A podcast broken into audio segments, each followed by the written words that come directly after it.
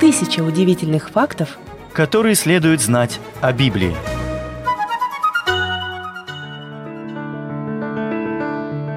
Библия – это самая читаемая книга всех времен, которая изменила ход истории, повлияла на жизни миллионов и заставила многих остановиться и задуматься. Эту книгу скрывали, запрещали и превозносили на протяжении веков. Библия также содержит ключ познанию самой известной личности в мире – Иисуса Христа. Она содержит удивительные пророчества, вдохновляющие истории и поистине потрясающие события, которые навсегда изменили ход истории.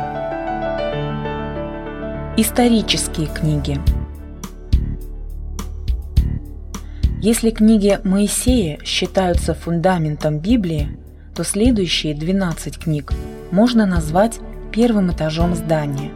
В них продолжается изложение истории древнего Израиля, который вышел из Египта и поселился в обетованной земле. Книги рассказывают о произошедшем в этой земле. Книга Иисуса Новина. Моисею и Аарону не было позволено войти в Ханаан. Туда также никто не вошел из всего множества людей, вышедших из Египта – так как они противились Богу в пустыне. Исключение составили Иисус Новин и Халев. Господь разрешает им завоевать землю обетованную после 40 лет ожидания. Книга Иисуса Новина описывает эти события. Как и все войны, она была довольно кровопролитной. Книга Судей описывает историю Израиля, начиная от смерти Иисуса Новина до рождения еврейского пророка Самуила – этот период охватывает примерно 200 лет. Судьи были воинственными правителями Израиля.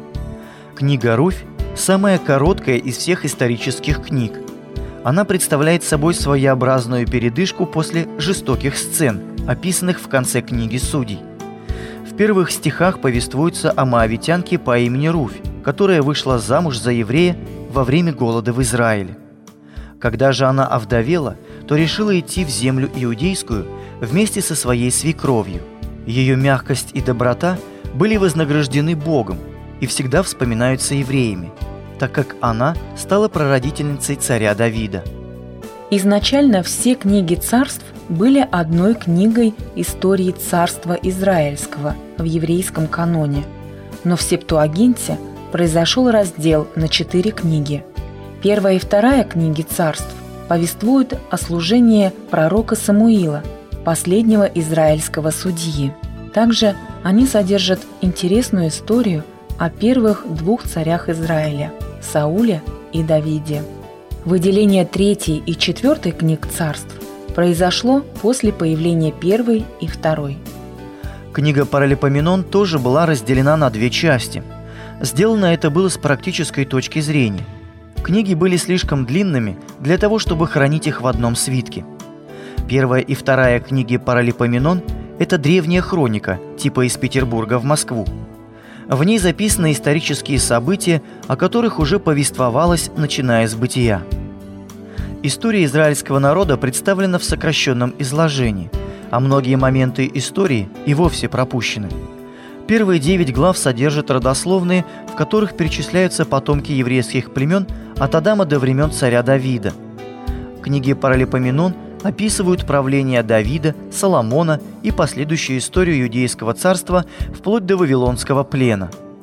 Так как в еврейском каноне эти книги стоят последними, то еврейское писание заканчивается на оптимистической ноте провозглашения свободы евреям, перекликаясь с книгой «Исход».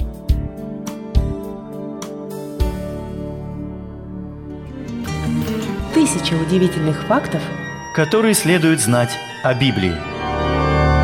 Произведено на радио Эли.